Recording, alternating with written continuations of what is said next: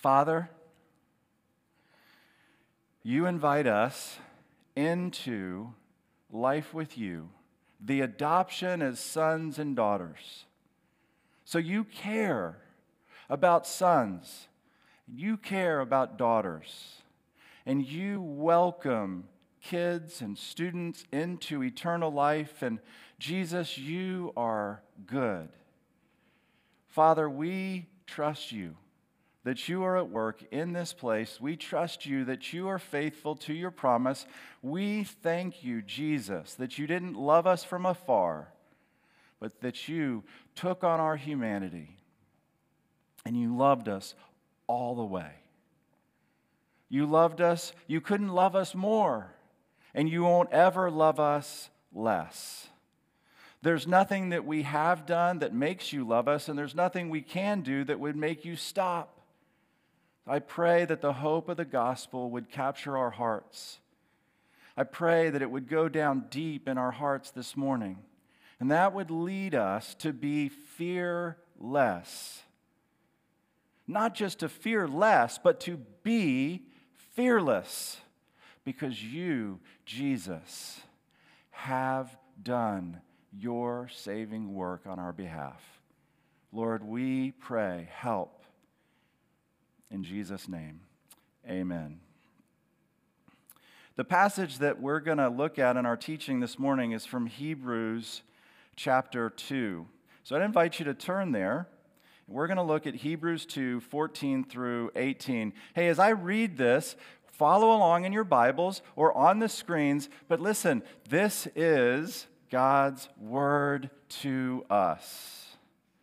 Therefore, since the children share in flesh and blood, he himself likewise also partook of the same, that through death he might render powerless him who had the power of death, that is the devil, and might free those who through fear of death were subject to slavery all their lives.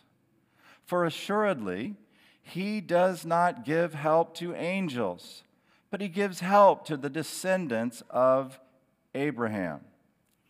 Therefore, he had to be made like his brethren in all things, so that he might become a merciful and faithful high priest in things pertaining to God, to make propitiation for the sins of the people.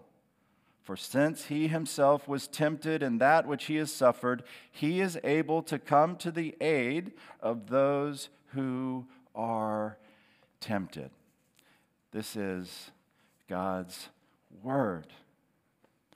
Hey, how many of y'all uh, have flown more than twice? Raise your hand if you've flown more than twice. Keep your hand up if it makes you just a little bit nervous to fly. Wow, that's about right. The internet says that 33 to 40% of people have some measure of anxiety when they fly. For most people, like that doesn't cause them to stop flying. They still go on trips. They still go on vacation. They still tour. Now, for some, it immobilizes them.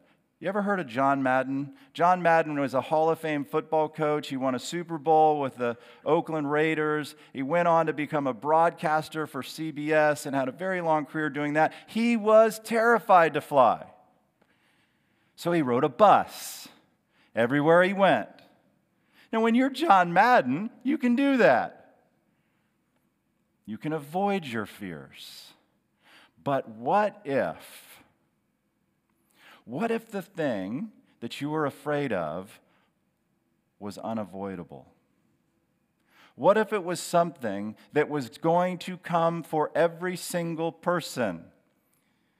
Listen, I don't know if anyone's ever told you, but none of us are getting out of this alive.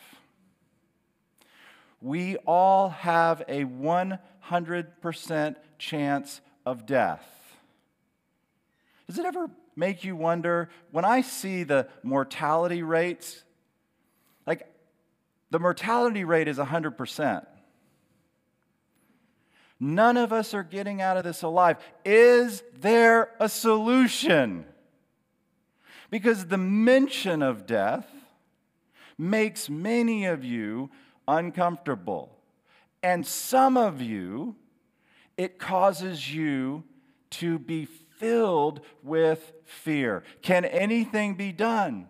about our fear of death. The Bible says, the passage I just read says that everyone is held captive by the fear of death. And that our fear of death is something that our enemy, the devil, uses against our hearts. And I want us this morning to learn that the message of Christmas is about overcoming the fear of death. Now, you are closest to Christmas. So this week, we're going to unpack Hebrews chapter 2, verses 14 through 18, and we're going to learn that Jesus sets us free from the fear of death. On Friday night, I'm going to stand on this, in this same place, and I'm going to tell many, many lost people who are far from Jesus and far from Christmas the same message that Jesus sets us free from fear. But I want to give you, the insiders, the people closest to Christmas, the opportunity to hear the hope that we have in Christmas, to learn again what Christmas is all about, so that maybe maybe you'll be more likely this week to join Jesus in his grand missionary cause of taking this message of hope, the freedom from the fear of death, to your neighborhoods, to your workplaces, to your schools, to your gyms, to the places that you play, so that people can hear the hope that we have through the gospel. Jesus frees us from the fear of death.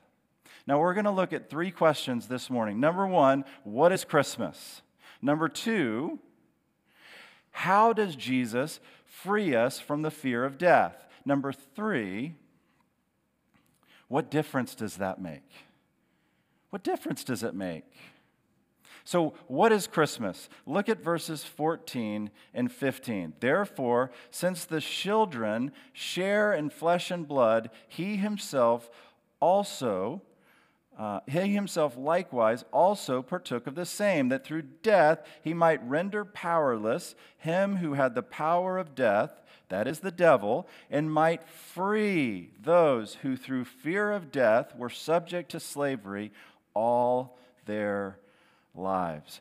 Jesus frees us from the fear of death. What is Christmas about? It's about Jesus coming on a rescue mission to set captives free.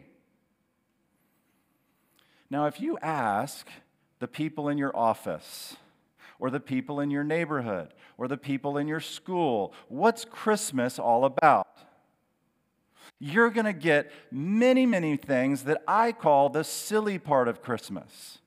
They're good things, but they're less important than what Christmas is really all about. If you press a little further and you say, but what about Jesus? Is there anything about Jesus in Christmas? The answer you'll get about Jesus probably will sound something like this Christians if you press your non Christian neighbors, friends, co workers, family members about Christmas and Jesus, what they, they will say is something like this Christians remember the birth of Jesus Christ, the founder of Christianity, on Christmas Day, and they believe that he is worth following, but you can take it or leave it. That is not what Christmas is all about. Christmas is not the day we remember the birth of a human being, Jesus. Christmas is about celebrating an invasion of this world by God Himself. That Jesus Christ came to rescue us from the fear of death. Now, let's follow what happens in verses 14 and 15. The first thing we learn is that we are human. We are flesh and blood. We are human beings. What does that, rem- what does that mean? It means that we are created. We are created. And since we're created, we depend upon God for everything. We're flesh and blood, created, dependent beings who are made in the image of God, but we're scarred by sin. We're made to depend in loving trust to look to God as our Heavenly Father for everything, and yet our hearts turn away from Him. Rather than trusting Him, we question Him. Rather than following Him, we turn aside from Him. Rather than glorifying Him, we seek to make much of ourselves. That's the human condition. That is what it means that we are made flesh and blood, that we are human. Second, Christmas means that the second person of the Trinity, Jesus Christ, God the Son, took on human flesh. That without ceasing to be God, Jesus is fully God and fully man. He stepped into our world. He took on our flesh so that God could do something for us. What is it? So he could die. Jesus put on humanity and the limitations of humanity so that as our substitute, he could die in our place. He himself partook of the same that through death. And why did he die? To accomplish something for us, to set us free, to render powerless him who had the power of death, that is, the devil, and set us free from the fear of death. Now, that is what Christmas is about. It's about God seeing us, his creatures, scarred by sin and in need of a Savior, and not leaving us alone in our captivity to the fear of death, but sending His Son, Jesus, to set us free through His death in our place. And the only way He could die in our place is if He took our place, being fully God and fully man. Now, the best, the best of our songs that we sing on Christmas point this out. So here's the words of Hark the Herald Angels Sing. Mild he lays his glory by. He took on our flesh, he took on our humanity, born that man no more may die born to raise the sons of earth, born to give them second birth. That's good. That's good news. That's the message of Christmas. You should say, nah, that's kind of boring. Well, let me, let me say what Martin Luther said. This is far less boring. This is Martin Luther's great battle hymn of the Christian life. And though this world with devils filled should threaten to undo us, we will not fear, for God has willed his truth to triumph through us. That's a little more exciting.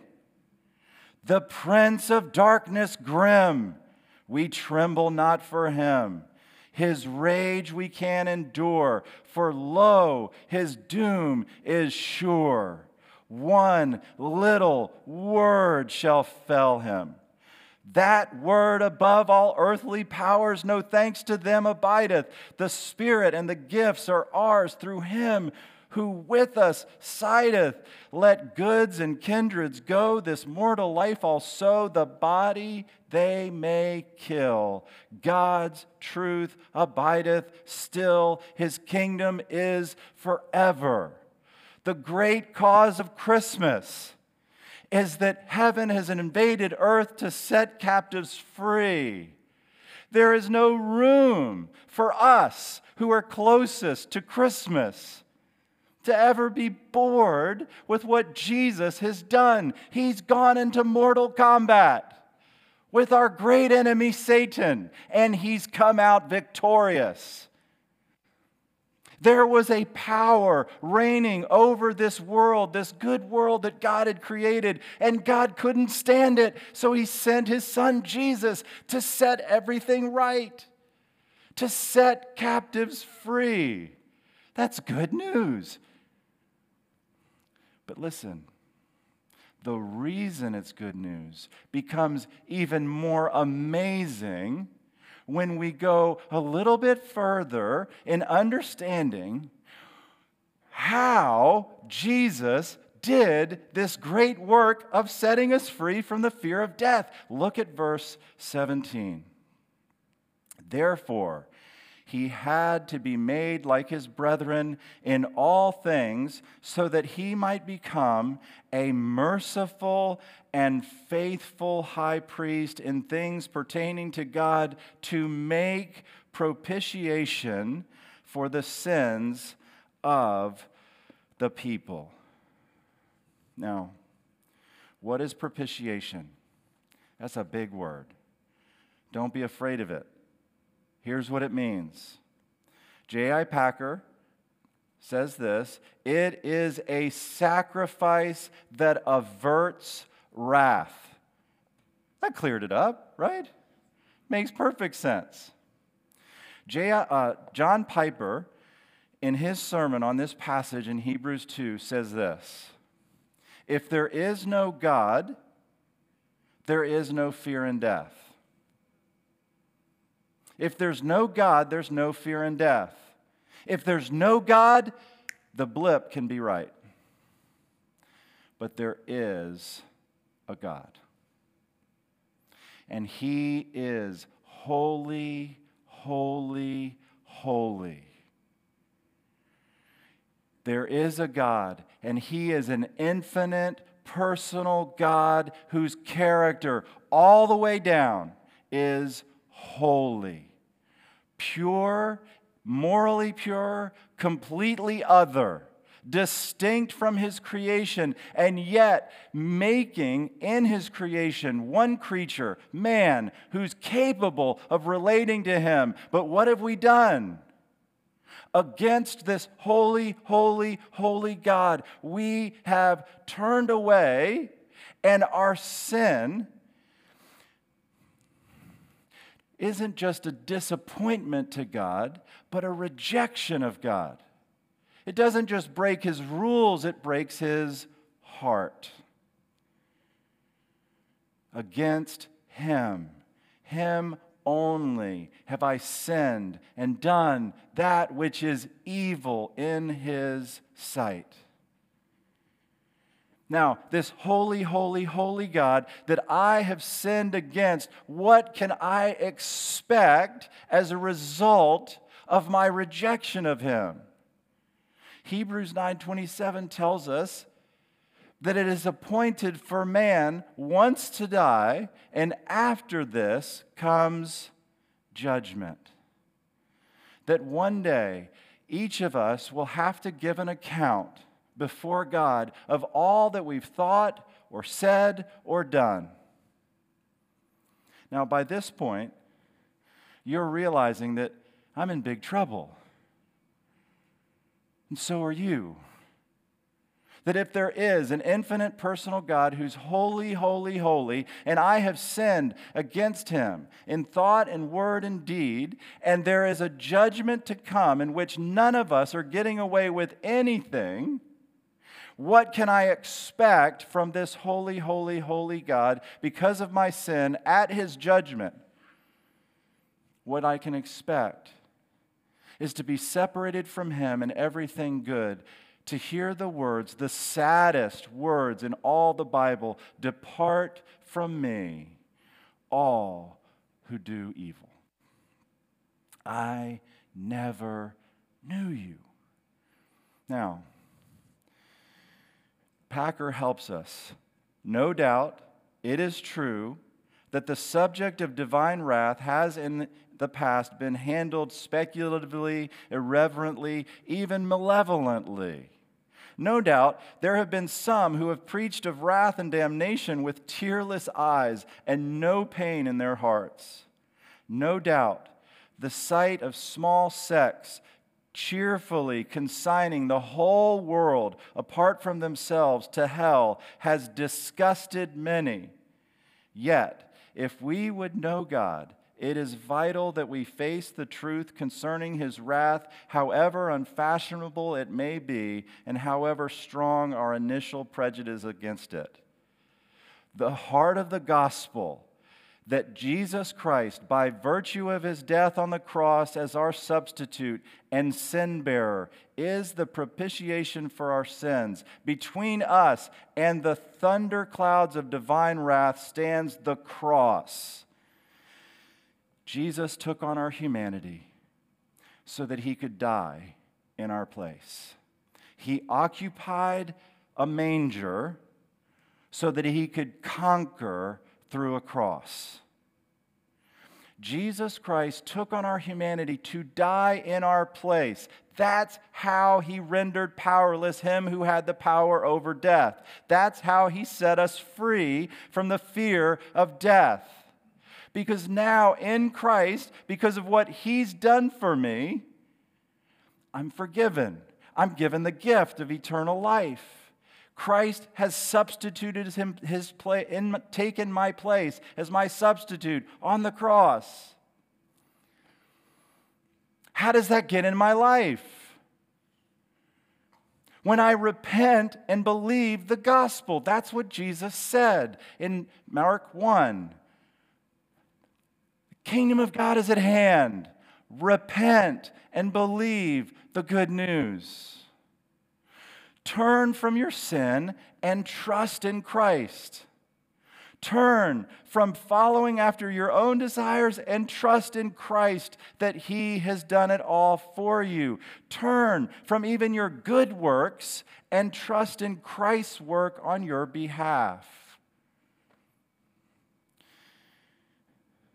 Have you have you placed your trust in Christ alone as He's offered in the gospel? If you have, He has set you free from the fear of death. If you haven't, won't you?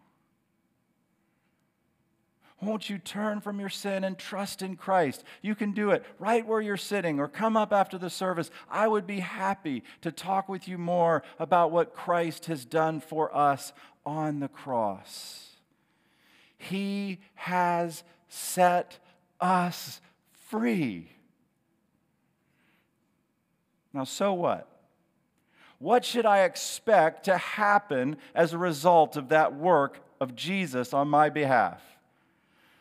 When you read through verses 14 through 18, you heard two times the word therefore.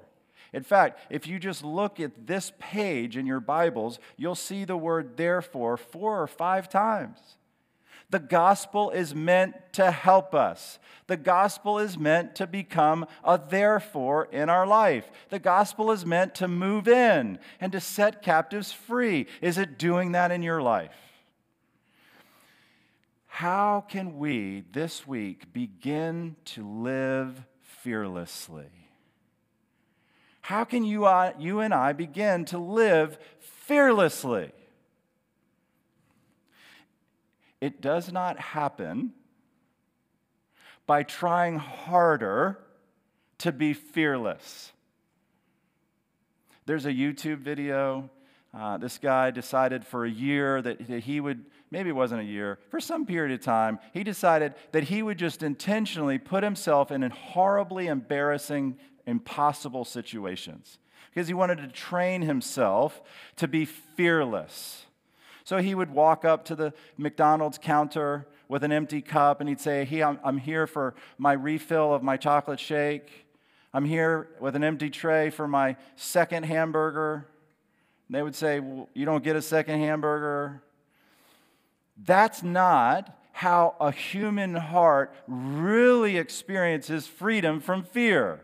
You might condition your heart externally to overcome some fears that way, but real, deep, calm assurance only comes through the gospel.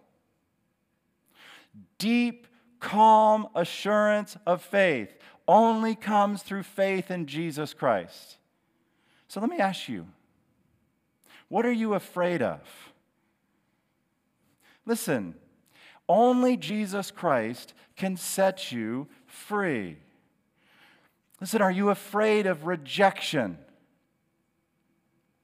The gospel tells you that Jesus Christ was rejected for you.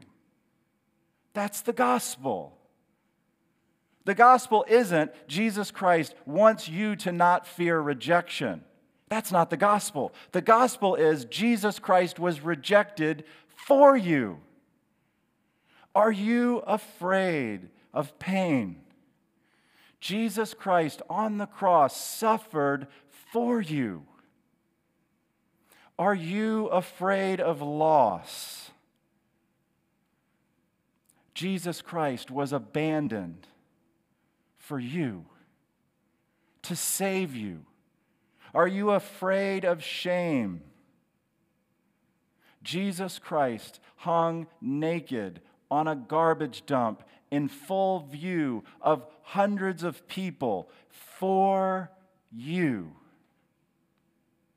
Are you afraid of guilt? The penalty has been paid in full for you. Are you afraid of persecution?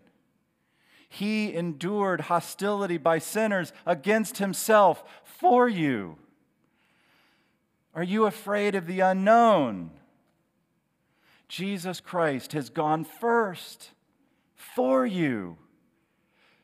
And he said we could trust him, that he has gone ahead to prepare a place for us. See, it's only the gospel, what Jesus Christ has done for us, that enables us, who are closest to Christmas, to learn to live fearlessly. FDR was right. The only thing we have to fear is fear itself. I want you to fear your fears because your fears can tell you something about your heart. Fear your fears. Chase your fears down. Ask your fears, what are you really afraid of? And then go to Jesus and see that in Jesus, the work that needed to be done to take away your fear has been done for you, not by you. Religion wants to throw your fears back on your fears and asks you to work really, really hard to get out of your fear. That's conditioning, that's not the gospel. The gospel is what Jesus has done for you. So chase down your fears trace them down to the source, and let, let, let Jesus, through the cross, go to battle for you. See his work on your behalf. That's how we live fearlessly. What would happen this week if hundreds of people feared less by being fearless in the gospel.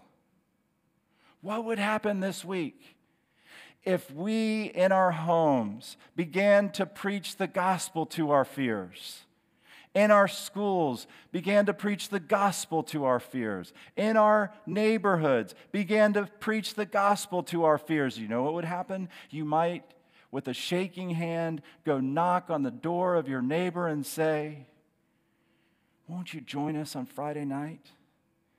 To hear about the one who can meet our fearful times with his grace. He's done it all for you. Believe that, and you will not fear. Let's pray. Jesus,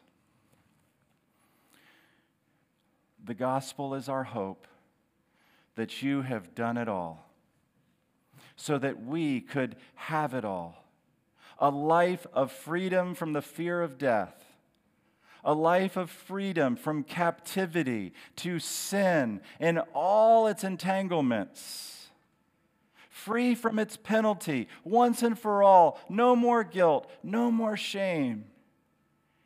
And every time our accuser, our enemy, the devil, raises his head and opens his mouth to say to us again,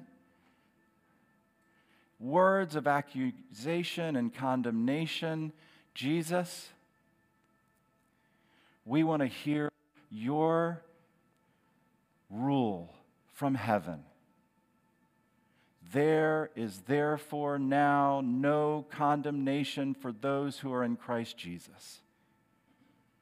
We have no fear in death because you've died for us. Father, if there's any here who are still far from you, living in unbelief, turned away from you, Lord, would you work by your Holy Spirit to turn them toward Christ? If you sense in your heart a desire to put your trust in Christ alone this morning as he's been offered to you in the gospel, won't you? Won't you say to him now, Jesus, I admit that I've sinned against you in many ways and I'm sorry. Jesus, I turn from my sin and I put my trust in you alone. I believe that you died in my place as my substitute. You bore the penalty that my sin deserves. Jesus, I believe you rose again from the dead.